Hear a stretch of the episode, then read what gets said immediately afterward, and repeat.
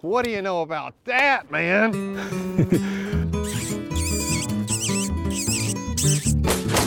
That was pretty fun. All right. What do you guys say we get going here? So I got a couple of questions for Rachel. So we're going to be talking about Sookie and Track It today, correct? Yeah, I guess. We can do some of that. We'll bounce around. Okay. All right, we'll hit a little bit of everything. And like the videos for Hunter Ed, I've got to... That's the main thing for me. All right. Get people Hunter Ed certified. Okay. I'm Jay Sweniger, host of the podcast, Lee McClellan, co-host. It's good to talk to everybody. You were here not too long ago, but you're feeling better now. Yeah, I'm feeling a lot better. Good news on the health front, so very happy. And today's guest, Rachel Crum. My favorite place to be. Rachel's. I feel like I ought to be co-host on the podcast as well. Rachel Crum. Yeah. She's here quite a bit. No, but you're the R3 branch manager.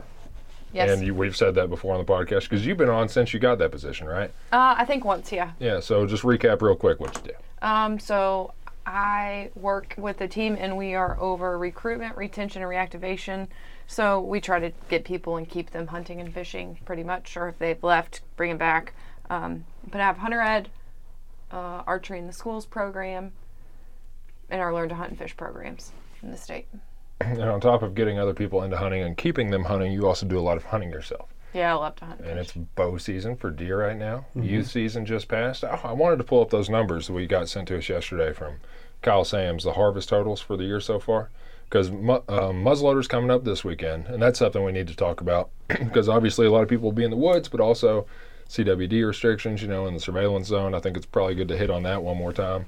And if there are people listening in those 5 counties, you know, maybe we can help inform somebody of what they have to do this weekend, which is mandatory check stations. Mm-hmm. And carcass tags have already been in place. No bone or spinal tissue can leave the CWD surveillance zone. And, of course, baiting is illegal in those 5 counties also. I'm going to see if I can pull up this email from Kyle real quick because I wanted to talk about the harvest totals so far for September archery and crossbow and then also for youth season because I remember that the youth harvest was a little bit down from last year. It was really hot.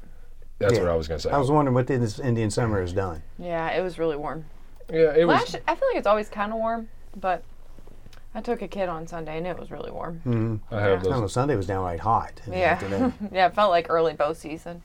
Here's the, so last year, 2020, 3,139 deer during youth weekend. This year, 2,183. So, roughly 1,000 lower, a little less than 1,000 lower. But if you ask me, that was, I would say all heat. Because, I mean, it was like 80s. Yeah, it was warm. Yeah. I didn't even want to go hunting myself that weekend. I would have in the mornings, you know, 50s and 60s isn't too bad. But this time of year, mid-October, I'm not about, you know, 85 degrees, especially sitting in the sun. But, and also, I had another thought. You know, we got quite a bit of rain a few weeks ago, like in mid to late September. Mm-hmm. And I kind of wonder, because, you know, the weather has a huge effect on harvest numbers. Kyle and all the deer biologists always say participation is the biggest driver, right? Yeah. And obviously, if it's 80 degrees out, I'd say a few less people went, but I'd also say those deer were less likely to move.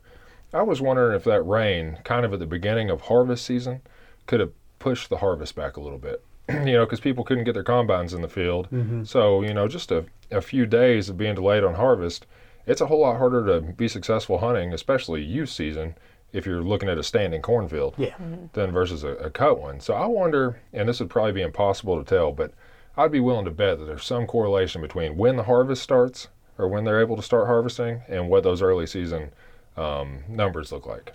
You know, does that make sense at all? Mm-hmm. Yeah, absolutely.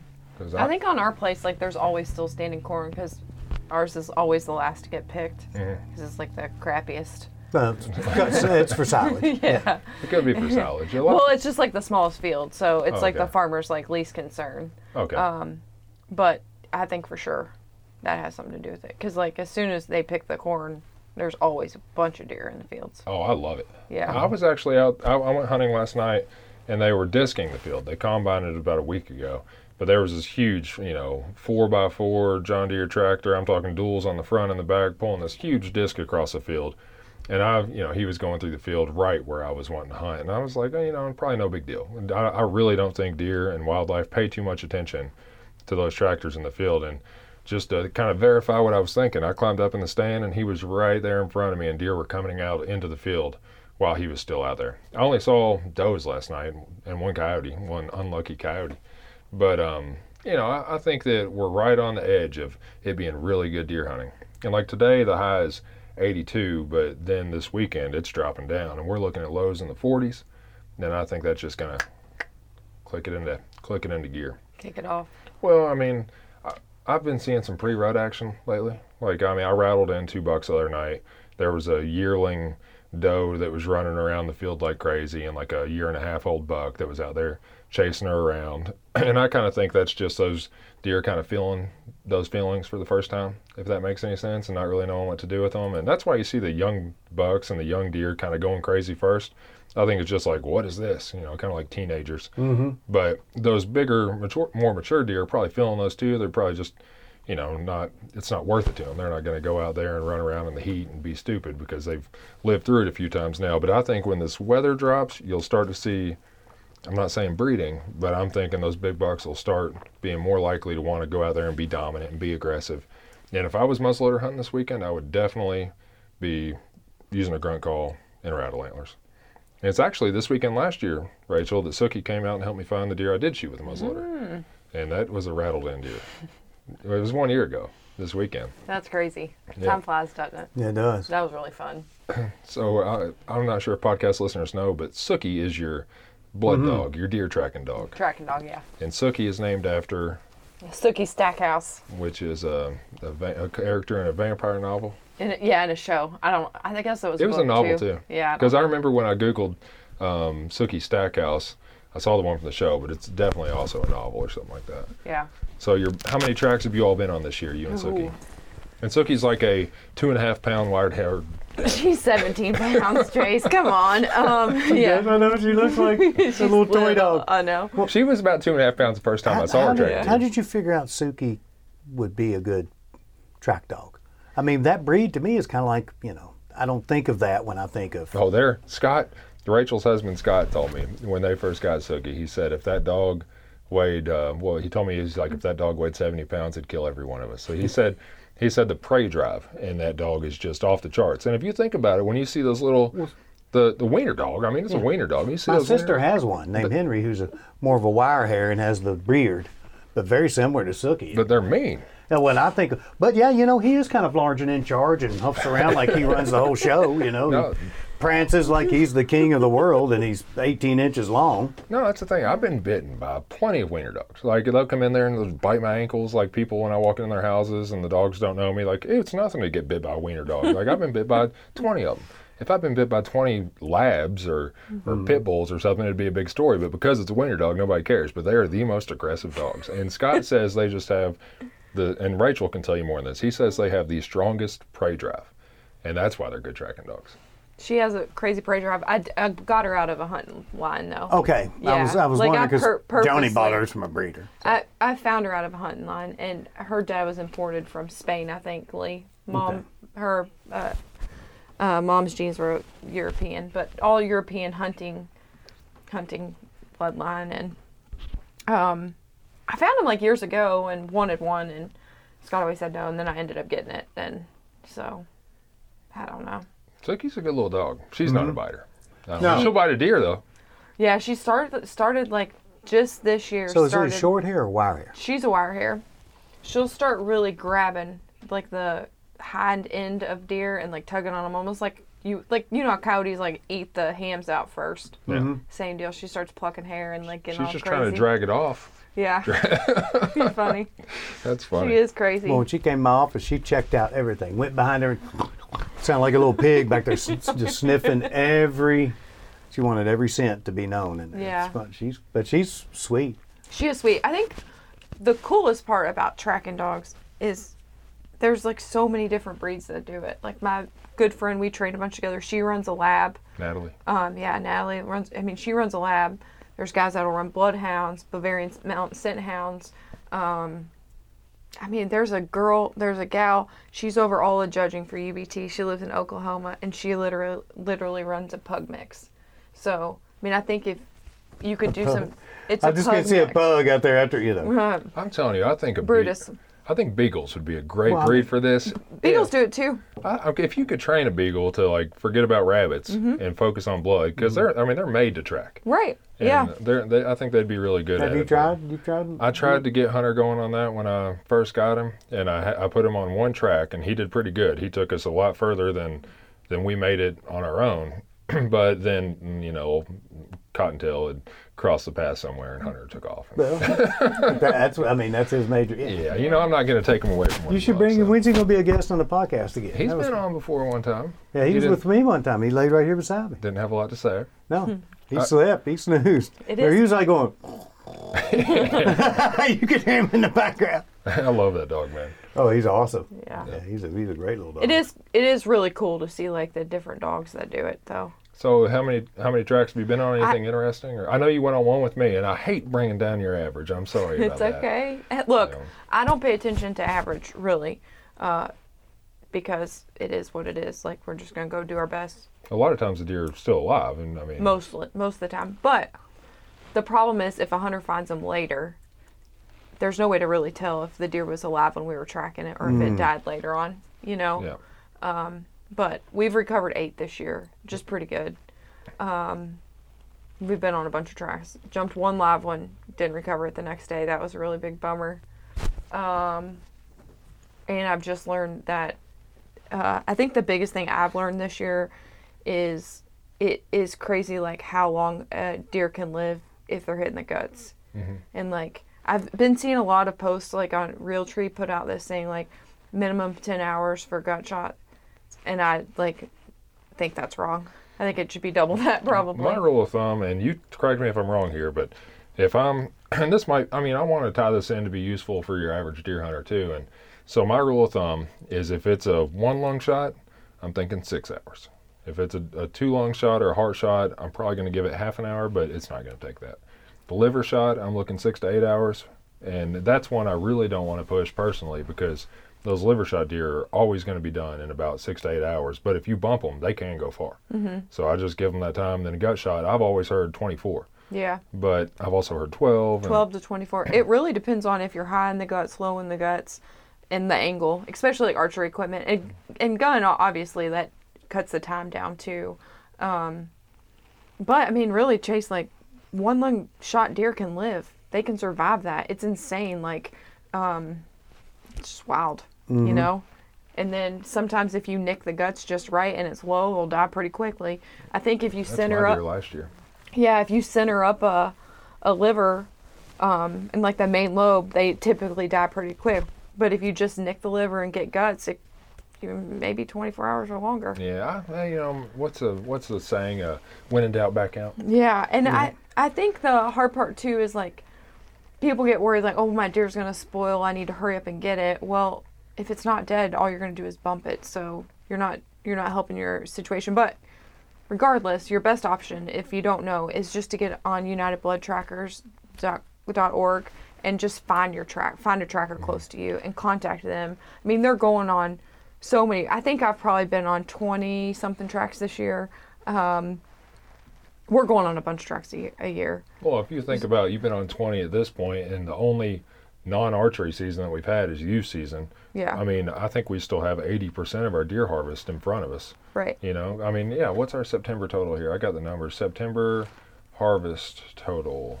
This year we're at 6,063 deer. So what do we normally get a year? About 140,000 or something like that? Yeah. So we're still looking at like 90% of our harvest is in front of us. So I would say if you've already gone on 20 tracks that you could set yourself up for 200 phone calls this year. Yeah. I did 47 last year. And I think we'll just continue to keep getting busier and busier. Yeah. But the main thing is just know your local tracker and be in contact with them. And if you have questions like that as a hunter, regardless if I never tracked before, that's who I would go to for my information on how long to wait or whatever else. I wouldn't just be like randomly posting to the internet or just random hunt. There's a lot of internet experts that know nothing out there. Yeah. And they don't know. And it's like to no fault of theirs, but they're not tracking a bunch of deer every year too. Well, right? People like to, it's just like their farm. Like people hunt their farm. Let's say it's 100 acres, right?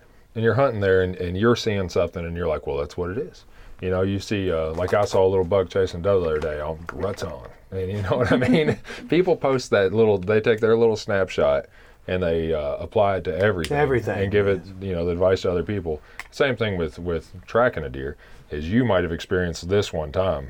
And now that's your rule of thumb in your mind, but it doesn't apply to most situations probably. Yeah. But, you know, you always want to make a good shot and not have to worry about it, but unfortunately things happen. The muzzleloader season coming up, I'm sure that a lot of people will be in the woods, and hopefully that advice comes in handy for somebody. Yeah. And then we got modern firearm season, which is about a month away from this Saturday, I believe. Mm-hmm. So that'll be the big one. And I'm really looking forward to that. I'm basically, this is my favorite time of year to deer hunt, period. Mid-October through the first week in November is my favorite time of year. But typically, it's a lot cooler than it is right now. Yeah. And so I'm checking the weather every day. I probably check it like 5 or 6 times a day. And I'm looking at those highs and lows for the next week. And I'm seeing a few things that I'm really excited about there. Is it supposed to rain this weekend? Yeah, I know it's supposed to rain tomorrow. It's like 90% chance tomorrow. Yeah. You're thinking about that for tracking reasons also? But yeah. the rain really doesn't hurt Sookie too much, does it? No, I'm not tracking this weekend. I'll be gone. But I was just curious for, like, people getting out and hunting. Mm-hmm. No, like, obviously we don't want, like, a crazy washout, but, like, really, like, cool, damp, and, like, no wind is, like, ideal tracking conditions. Yeah, damp. So, yeah. Damp and no wind's ideal? Mm-hmm. Hot, windy, not good. There was even... I thought damp, why does damp help? Holds moisture, it holds scent. It holds the scent? Mm-hmm. Yeah. Like I know rain doesn't wash it off? Mm-mm. It might move the scent. I mean, I think a straight gully washer would, but... like a heavy, hard thunderstorm would... Like a half, like I would say, I want to say half inch. Yeah. In a little bit of time, or more. Yeah. Right? But just a tiny bit of rain shouldn't hurt anything. Hmm. Yeah. So damp is, it holds... It's good. Yeah. And it's better for them. Like, they're like just what the dog can smell too. I was listening to another tracker from Michigan on a podcast, and he was saying, like, middle of the day, high pressure days, you might as well just wait until the evening. It's like, well, that's no good for anything. Bluebird high pressure is no good for hunting, no good for fishing, no good for anything. Yeah. So I thought that was interesting. I haven't paid attention to that on any of my stuff. But. So a damp, cloudy day is much better than a hot, sunny one. Yep. I know the rabbit guys really like those damp days. Mm-hmm. When the dew's on in the morning, there's dew on the ground, man, those rabbit guys are excited to run their beagles. Yeah. And that's, I mean, they just say they can smell a lot better, and they can tell a pretty obvious difference. So it'd be crazy to have a dog's nose, you know? Right. I know. I think I'd hate it. I was going to say, some of the smells I pick up with my human nose disgust me. I couldn't imagine that being magnified. Yeah. Oh, Sookie. If I was hunting right now, Rachel, I mean, have you been in the woods lately? I hunted on Saturday morning, then I tracked Saturday night, and then I took a kid on Sunday. Okay. Did you guys have any luck? No. We didn't see a deer Sunday morning, and then, but Sunday night she hunted in a tree stand with me for the first time, and we saw like 6 or 7 longbeards and one little deer. And I was like, oh, we'll just wait. Maybe a bigger one will come out. We reposted your segment with Campbell, Chad's daughter, on Facebook the Friday before season came in, and got a lot of good feedback on that. There's some good advice given in that segment. Yeah. We also get the comments, you know, people ask us, like, wasn't this filmed last year? I saw this before. And people, so I explained it to one guy on Facebook, but I'll say it here too, like, when we go out and film something, youth season's 2 days long, right? Mm-hmm. So if we go out and film it, we can't turn it around and get it ready until youth season's already gone. Or is already over. So we're kind of highlighting an opportunity that's passed. Yeah. And what's the point in that? So a lot of times we'll take those segments like for a short season, like youth deer season, and we'll reuse those ahead of the season next year. And that's how you really get best use out of it. Like, we don't like intend to run reruns, but we do think that that's the way to make the best use of the information, you know. Like, and we'll do the same things for muzzleloader. Modern firearm season is long enough where we can usually get it out while the season's still going on, and of course rabbit season, all fishing opportunities, you know. But that's one reason that usually in our show we have 3 segments. It's a magazine style show. We have 3 segments. The first 2 we always shoot to be new, and the third one is a timely rerun that highlights an opportunity that's coming up around the corner. Mm-hmm. And we kind of think that's the way to, you know, make the best use of our show. I was going to say, when I was asking you if you hunted, Rachel, I was going to ask you kind of what your tactics were, and I was kind of going to go into mine. I am seeing acorns hitting the ground. Yeah. Mm-hmm. And I've heard a lot of people say that they're seeing deer on red oaks already too, like pin oaks and whatnot. It seems a little early to me for that, but I guess it kind of depends. So was white oak bad? White oak is what's good early. That's okay. What we hunted Saturday. Are the white oaks bad this year? No, I say we. Scott found one. I hunted with him Saturday. And we saw like 9 deer. They turn to red oaks when the white oaks are exhausted, correct? Yeah. Well, the white oaks, when they hit the ground, or Cody Roden came on the podcast and told us this, a small game biologist, but the white oaks, when they hit the ground, are immediately edible. And the red oaks, they have a lot of tannin in them. Yeah, and then when it leaches out, I guess it's more palatable. Yeah, it's palatable then.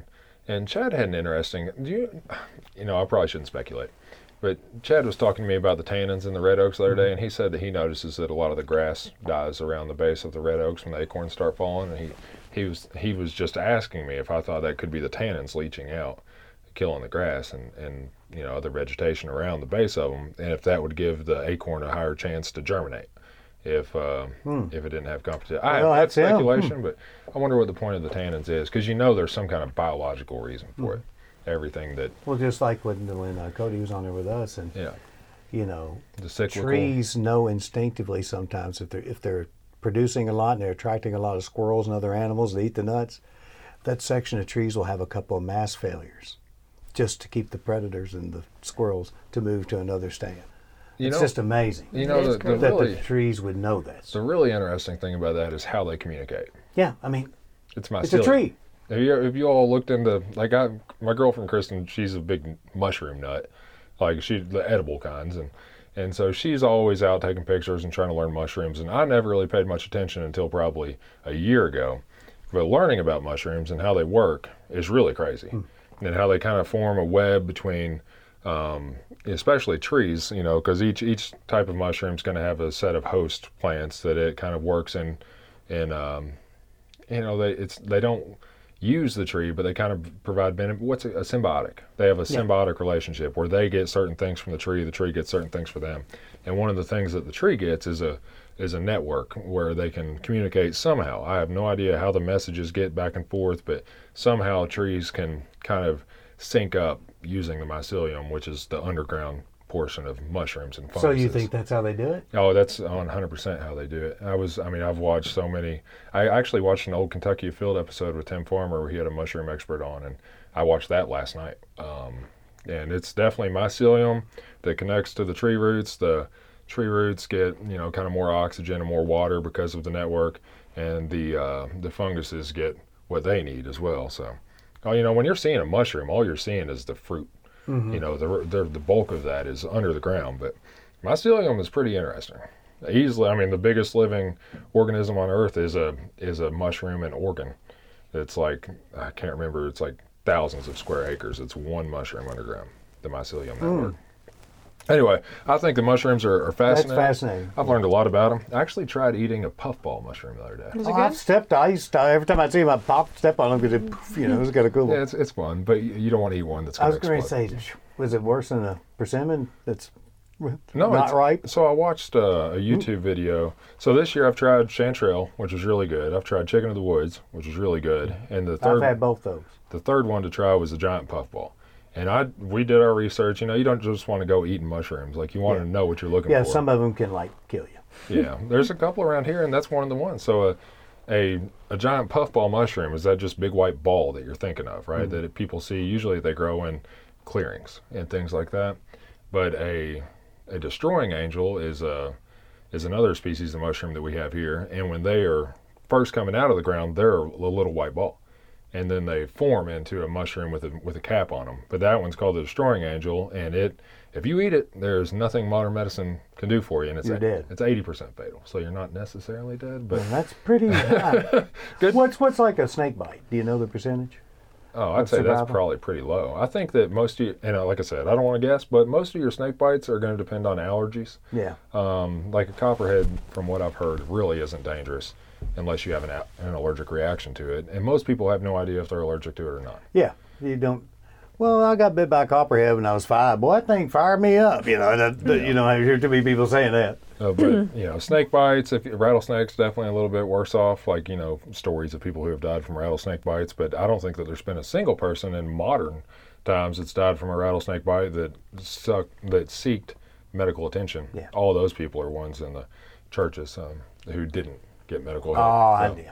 Yeah, so that's only documented cases of people dying from rattlesnake bites, I think. But I would have to check. Mushrooms are cool, though. But the giant puffball mushroom, cut it up into little steak sections, and I actually just coated it with olive oil and a little salt and a little pepper and just threw it on the grill. I did like 5 minutes on each side. It came off with burn marks on it, and it was good. It was a little bit softer than Chicken of the Woods and the chanterelles were. And then when I watched that video last night with Farmer, he was with Tim Farmer. He was talking about cooking them, and he said it's a breakfast mushroom, and he compared it, the texture, to scrambled eggs, which was pretty accurate. Whereas like the chanterelles and the Chicken of the Woods, they're more of like almost like a chicken strip or a thin slice of steak or other portobello. Meat. Yeah, portobello. I love portobello. Mm-hmm. Yeah, we found a bunch of Chicken of the Woods. Becky and I did. It's great. We grill a lot of portobello mushroom heads and strip the ribs, and then a little real mozzarella, little olive oil, basil, good, and some tomatoes. So there's two. And then grill those. God, they're great. There's two types of Chicken of the Woods. There's the one that's like, I'm gonna get this wrong. One of them's like a Cincinnatus, and the other one is another name of it. I can't remember what the other one is, but the one with the white underside is supposed to be a little bit more palatable. It's supposed to be the better tasting of the two. And there's one that has a yellow or an orange underside, and that one's supposed to be a little bit doesn't quite taste as good. But that's the one I cooked the other night. I didn't try it. Kristen said it was great, the one with the yellow underside. So Chicken of the Woods is well worth it. I wish more people would take interest in mushrooms, because I mean it's like foraging's kind of cool. It's almost like hunting or fishing. It's just a little bit different, you know. It's a little bit more dangerous too. So you probably. You know. Yeah. People want to know what species of mushrooms they're eating, though. It'd be, you know. Yeah, you definitely need to. You don't want to go out there and just grab one and eat it. So before we got off on the puffball was decent. Yeah, the thing about the giant puffball mushrooms is when you cut. And it tastes like scrambled eggs. I wouldn't say they have that texture. Same texture. That's a lot of Chicken of the Woods. Rachel has a picture. Wow. I've seen those. I didn't know they were called Chicken of the Woods. Wow. That whole bag was full, too. Oh, they're great. Those are very good mushrooms. Mm-hmm. But the... those were white underside. I was thinking they were yellow, but they were white. Yeah, the white ones are the better of the two. The giant puffballs, when you cut them in half, you just want them to be solid white in the middle. If they have any coloration on the inside, that means they're past their prime. Just toss them. But solid white in the middle is good. But the one thing you also want to look for is if it looks like there's the shape of a mushroom inside of the mushroom, those are you don't want to eat that at all, because those are the ones that are going to turn into destroying angels, which, you know, you don't. Anything called a destroying angel, you probably don't want to eat. Yeah. But before we got off on that, I was kind of getting at what I would be hunting right now, or what I am hunting. And I was going to see if Rachel agreed with me here. Like acorns is the one we were talking about. That's how we got off on the mushroom kick there. White oaks especially, but it sounds like some red oaks are producing the other day. So I checked out a white oak today. Wasn't a mushroom under the tree, or a mushroom. Wasn't an acorn under the tree. Wasn't an acorn on the tree. But there's also a white oak across from my deer stand. It's about 200 yards away, and I've been in it the past two nights, and every night there's 6 to 8 does underneath that tree. Feeding. Yeah. So, and it's actually, the deer stand I set up this year, Rachel, I just hung it last Saturday. Because when they combined the crops out there, it opened up new access, new opportunity for me. So I said, I'm going to get an vantage point where I can see more. And I'm actually, my deer stand is hung directly above the tree that I shot my buck last year from with the muzzleloader, and all those does are coming out exactly where that buck I shot last year with the muzzleloader came out. So I haven't seen any good bucks over there, or bucks period, but I know they're there. And that tree sitting right on the edge of a woodlot, and I'm assuming that half those acorns are falling in that woodlot, probably more, because we've had a south wind here recently, and that south wind's going to blow those acorns that direction. Mm-hmm. So I'm thinking that bucks are probably hitting it nocturnally, or they're just hanging out in the woods and eating them acorns they can get to without having to, you know, come out to the open field. But acorns, scrapes, I have seen some good fresh scrapes recently, and that's always a good money spot, especially if you know you have a big buck in the area. I mean, they're probably going to work those scrapes every 1 to 2 days, might be nocturnally, but you can count on them coming through that area quite a bit, so that's always a good place to start. Rubs, I have been seeing a lot of good rubs. Have you seen some good rubs, Rachel? Mm-hmm. Scrapes mainly, but yeah. Some rub action. And then, of course, funnels are always a hot spot, especially when deer activity is picking up, because they're going to be moving back and forth all the time. And so acorns, or persimmons are ripe now, too. So if you can find some persimmons, I would have a hard time. I love persimmons. I mean, as long as they're ripe. Yeah. But... yeah. An unripe persimmon is. I've gotten that trick played on me when I was little. Me too.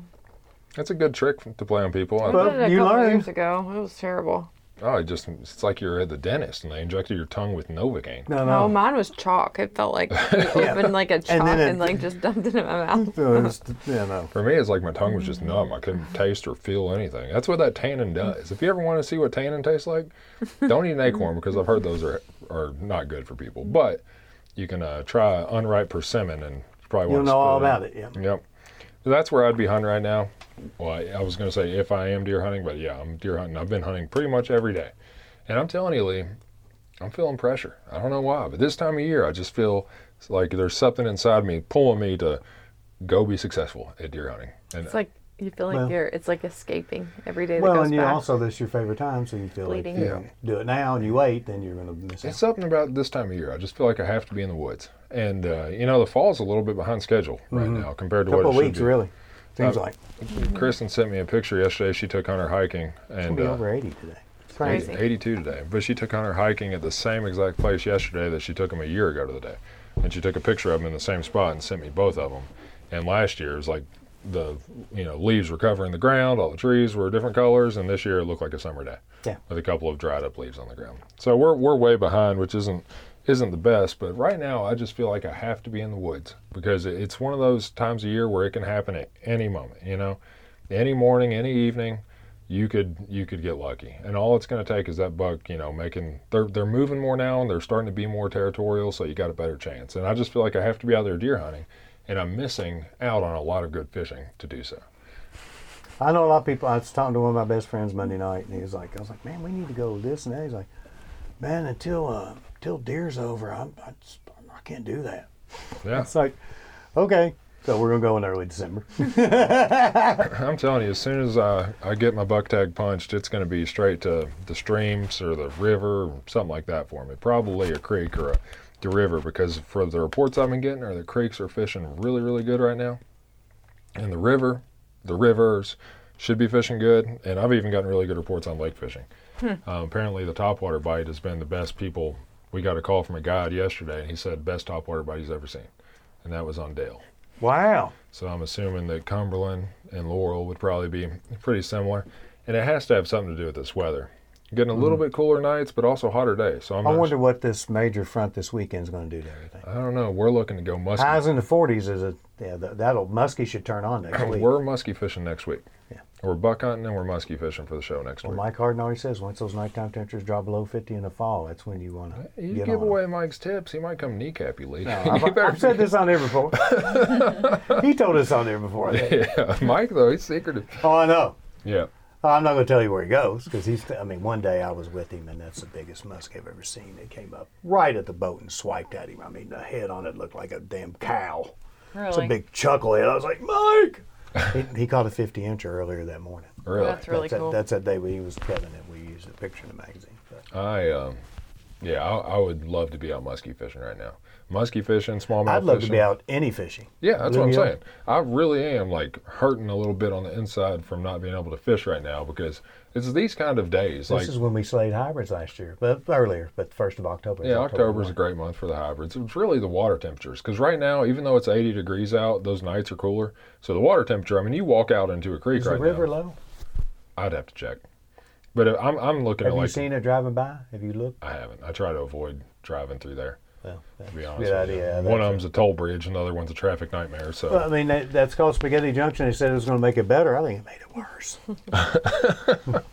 Don't you? I try to avoid driving across the river. If I'm going, it's to fish, and like I said, I haven't been fishing, so I need to go. But if you walk out into a creek right now, if we were to go down here to Elkhorn and we were to wade out into the creek, the air temperature might be the same thing that it was back in July. Mm-hmm. That water temperature is going to be a lot cooler. Oh yeah, the evening's going to suck that heat out of there. And so it would just be a perfect time of year to be out there waist deep in the creek, you ask me, because it would just be perfectly comfortable.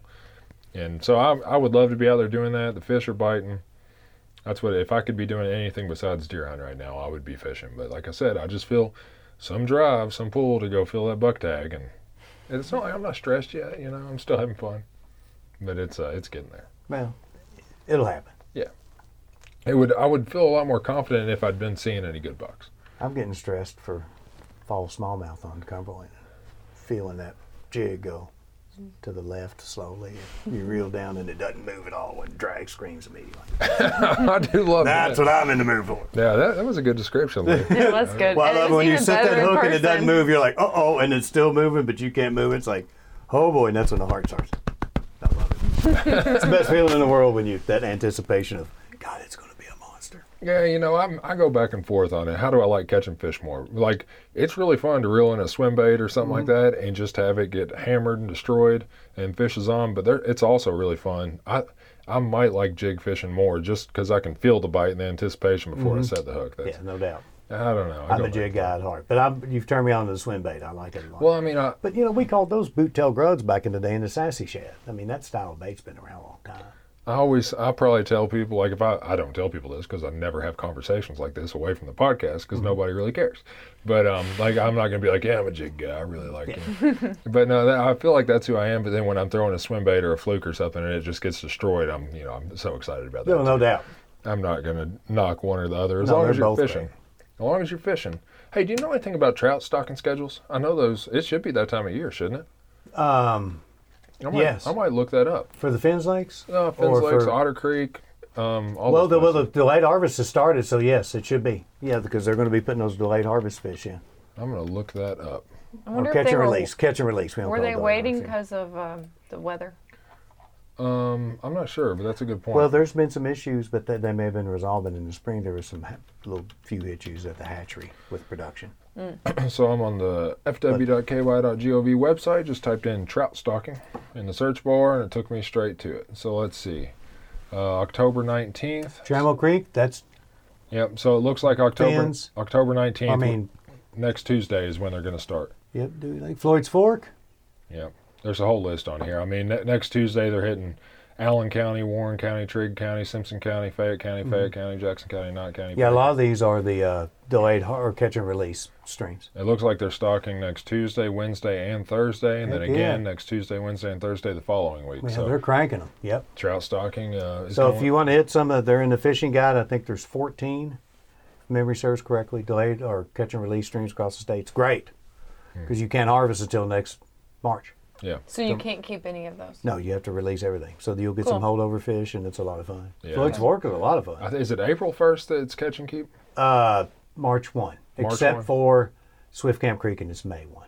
But yeah, it's October 1 to March 1, so right there. No, March 31. It was April 1st. Yeah, April 1st. April 1st is when you can start keeping those fish. Yeah. Yeah, so, I mean, there's trout stocking. So they'll be growing all winter, so it'd be a good time to... And some of those places, you can probably look it up on the website somewhere. Some of those places get bigger trout, too. It's like they used to, like your average trout. I know the gorge was getting some bigger ones for a while. It's like 15. One out of every 5 trout that's stocked is going to be a 15-incher or something like that. To help improve angler satisfaction. I think they're still doing that. Yeah. Well, trout stocking schedule, that's good to look at. Fishing should be on fire pretty much everywhere. Now, it might be different one place or another based on, you know, what kind of a feeder creek or stream is feeding in there and what the water temperature coming in is like, or, you know, but just based on our nighttime temperatures right now and all the fishing reports that we've been getting, I'd say that it's probably pretty good. And Jameson actually just produced a new fishing report. You know, we put those on YouTube we put them on YouTube whenever they're done each week, but they go on Facebook every Friday. And so we go around the state and get a biologist to tell us what the fishing's like in their district. We highlight 3 districts a week, so... It's kind of a round robin. I'll watch it, yeah. You know, that's actually, what are you looking at, Lee? Your lure right here. I'd be putting that in my tackle box. Oh, yeah, it's caught on my shirt most of the time. I have an old jerkbait that's missing a treble hook. I actually found this in a tree while I was that's a Rapala, isn't it? Yeah. I found a lot of lures out there, and I'm one of those people that if I see a lure like 10 foot up in a tree off the bank where somebody casted just up into the branches, I'm like, oh, I can get that. And, you know. Go down to the fish lab. They used to take pride. They'd have bookshelves lined with lures they found while doing sampling. Really? Oh, crankbaits, expensive crankbaits. I mean, dozens. That's really cool. Carrie Prather was really into it because they'd see them in the trees when they were sampling. Be like, oh. Yeah, you got to clean it up, man. Let's just clean up the creek right there. Mm-hmm. Let me see. I'm going to look through my notes real quick. Been hunting hard. Hunting results for the other seasons. KYLF. Oh, Kyle's the email. Went over muzzleloader.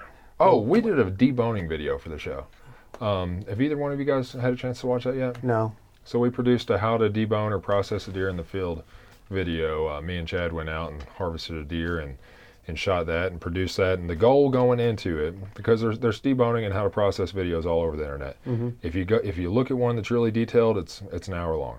And if you look at one of the shorter ones, if you watch one of the shorter ones, I don't think that most of them went into enough detail for somebody to actually follow the process. So the goal going into it was to create the most concise how to debone a process video that we could, while still enabling people that they could take that video and use it as a tool, go out there and actually do it themselves. And as I was producing that video, I had several people watch it who aren't hunters. And I basically asked them during the video, do you think you could do this? And everybody said yes, and I feel pretty good about it. All the feedback's been good. So if somebody's interested in learning how to process their own deer mm-hmm. in the field or debone a deer, it's a really good resource. It's on the Kentucky Field YouTube channel and the Department of Fish and Wildlife YouTube channel. And the reason that we specifically did that video was because of the CWD surveillance zone. Because mm-hmm. now it's required to have your meat deboned if you're leaving that area. So all those people in those 5 counties in the CWD surveillance zone cannot take that deer out of those 5 counties unless there is no bone or spinal tissue included whatsoever. So that's why we produced the video when we did, but I do think it's a really good resource. So I was wanting to kind of point people towards that. It won't be on the mm-hmm. TV show or anything, because it's not really for a broad-based audience. It's not like everybody who watches Kentucky Field needs to know how to debone a deer. Mm-hmm. But, it's a resource for the people who do need to know that to be able to look it up on their own. So, sometimes the TV audience, it's different.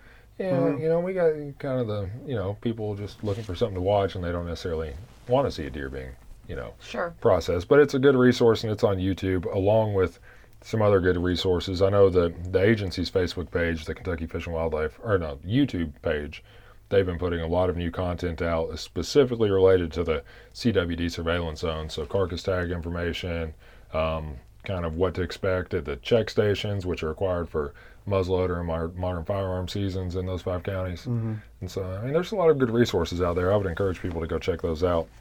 Well, Rachel, what about your Hunter Ed videos? Oh, yeah. Yeah, so... thank goodness this year we got approval. So now we have a couple options for Hunter Ed in the state. So if you go to fw.ky.gov, and then you can just click on education and then Hunter education, or you just search Hunter education. Couple options. So you can go to a full in-person courses, and there is the schedule listed throughout the state.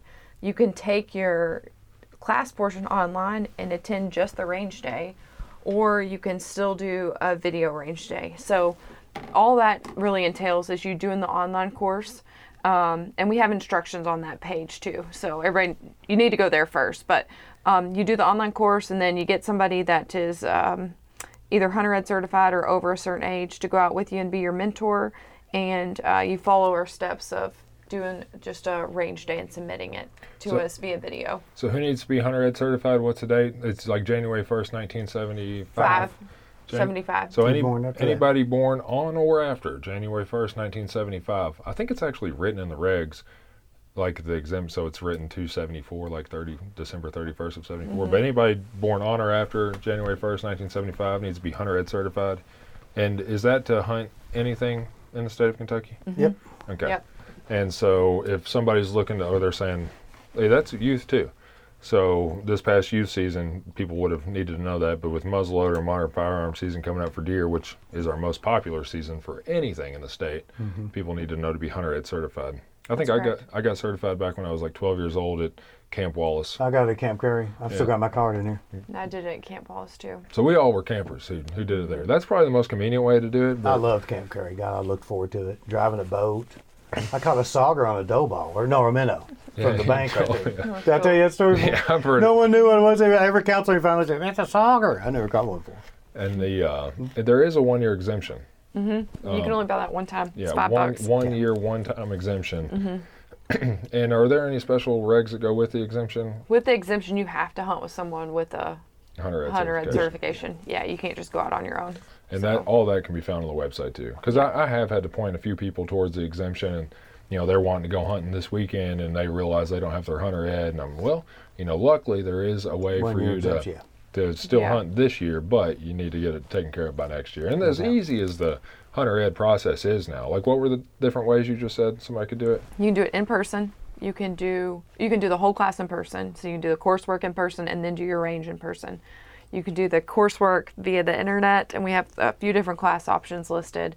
And then you can do, like, go to a physical range day that we have throughout the state, or you can do your coursework online and then submit a video range day to us. If somebody, I'm just going to do this real quick, if somebody got on the Department of Fish and Wildlife website and typed in Hunter Ed, it pop right up. It pops up Hunter Education right there. First answer, or the first result, and here it is. It gives me all the links and all the information.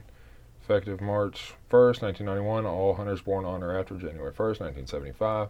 So yep, there's links to in-person and online and the video range right there. So it's really easy to do. Yep. But if you have any questions, call us. Like, obviously we want to help people. We want all of you guys to get Hunter Ed certified and go hunting this year. No doubt. Yeah. And it gives contact info here. So Region 1, Western Kentucky, it says contact Courtney Goodman. Region 2, and it gives their phone number and their email addresses here, so you can just pick out which region you're in. If you have a question, you can get help with that right here. Justin Hamilton, Jack Lee, Jane Wilson, and Courtney Goodman are who it lists for the four different regions. Yep. Very good. As I going down my list, I was going to ask what else is going on, and that would be one of those things. So, Lee, what do you got going on right now? Well, I'm writing some stories. I'm getting caught up. You know, I've been out of pocket a little bit from some health problems. I will say you sound a lot more energetic than you did. Well, I mean, I feel a lot better. My God, dude, I couldn't walk from one end of the house to the other without taking a nap. I mean, it was no good. So I'm in the hole big time, and I'm digging like crazy to get out. Waterfowl guide will be coming out, probably be posted within 2 weeks on the website. We no longer print a paper one, and we don't print a paper dove guide. They're all online now. That'll be coming out soon. Mm-hmm. And I just finished the hybrid piece that you and I did. Used some quotes from you. I'm gonna have to look at that. I appreciate it. Yeah. Do what? I said I'm gonna have to look at that. Well, I may call you and go over some things. Make sure you're comfortable with it. Yeah, that's cool. Next couple of days. Yeah. And then I'm cranking everything out, and then I'm buried in a hole, and I'll be digging until next probably 2022. But I'm so thankful to be back digging that you won't hear no complaints from me. Yeah, that's good.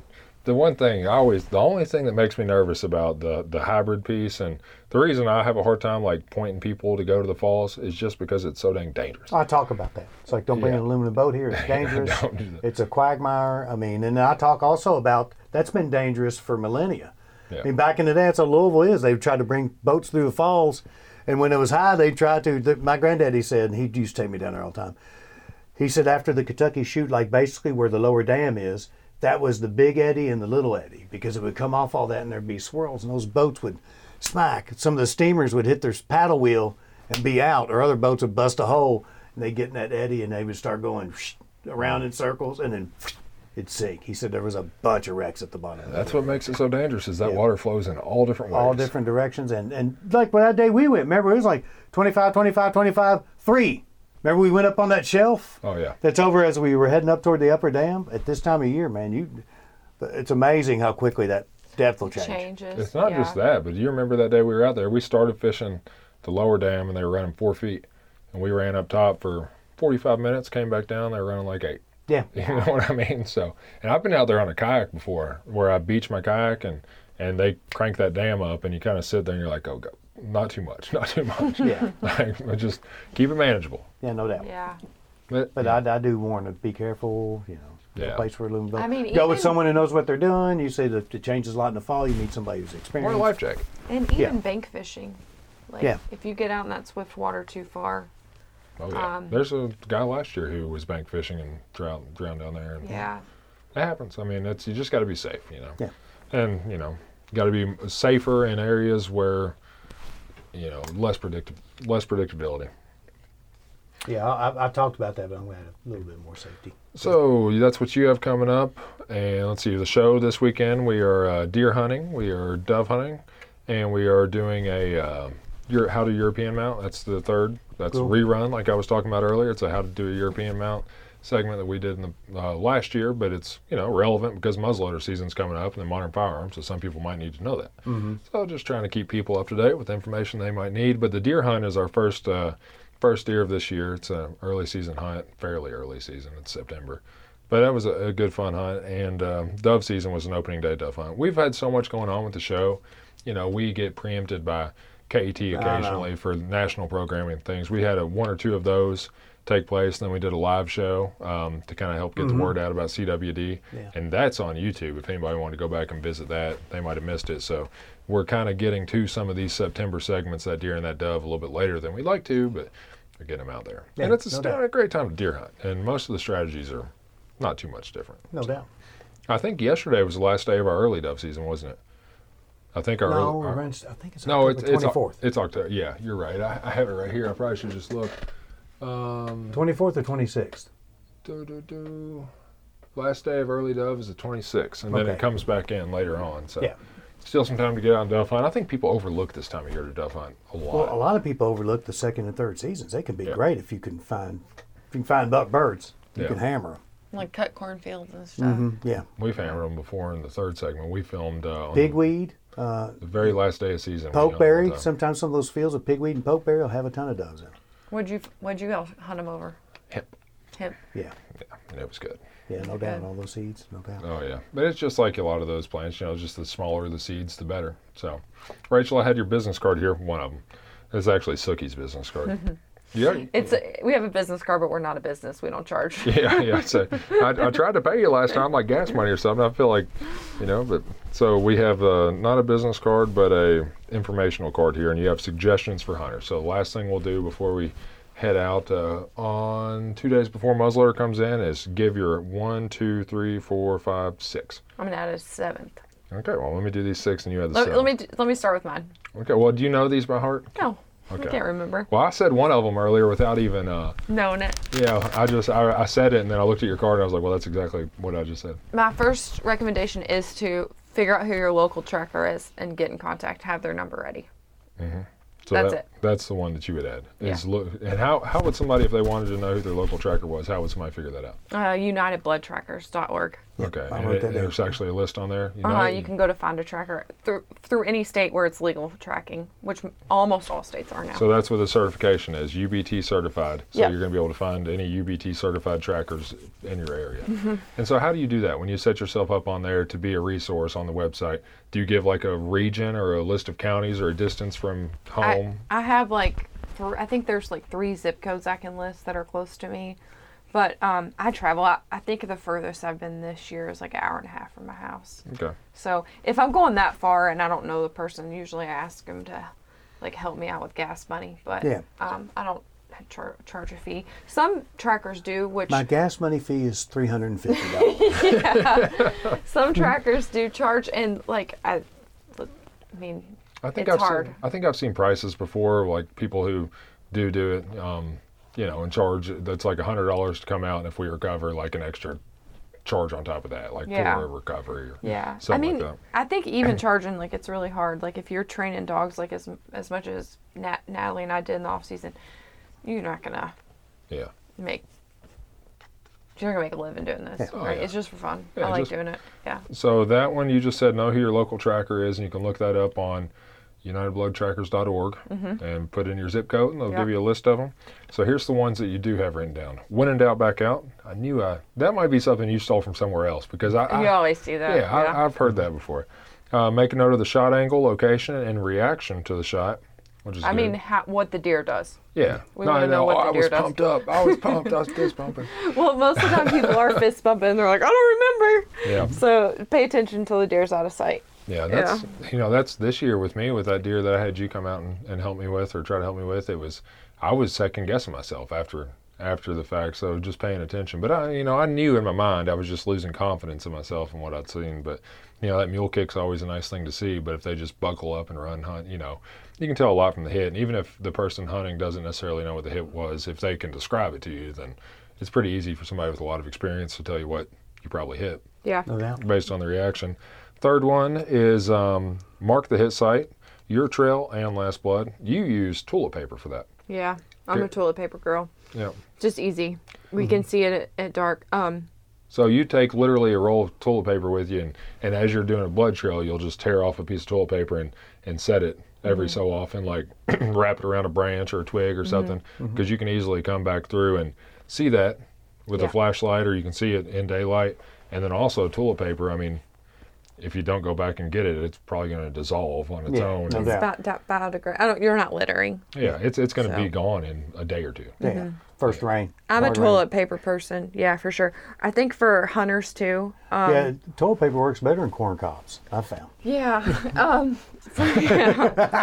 for hunters too. Like, it's really easy in the dark to think it's going to be easy to get back to a certain spot, even with GPS. Like, even with the best GPS, it doesn't always take you back to the exact spot. So you gotta mark it with something you can physically see, and a stick is never a good idea. Yeah. I mean, if you gotta take clothing off and hang it in a tree. Do you remember what I did this year? Do that. To mark my last blood? No. It was a bottle cap. Yeah. That wasn't a good idea either, Chase, but we did find it. Yeah, it was like, it'd probably be easier just to find the blood. No doubt. Then a bottle cap. No doubt. Yeah, clothing, just not sticks. Not something you're going to normally see in the woods. It's just really hard to find that, especially if you're tracking at nighttime. Mm-hmm. So, yeah.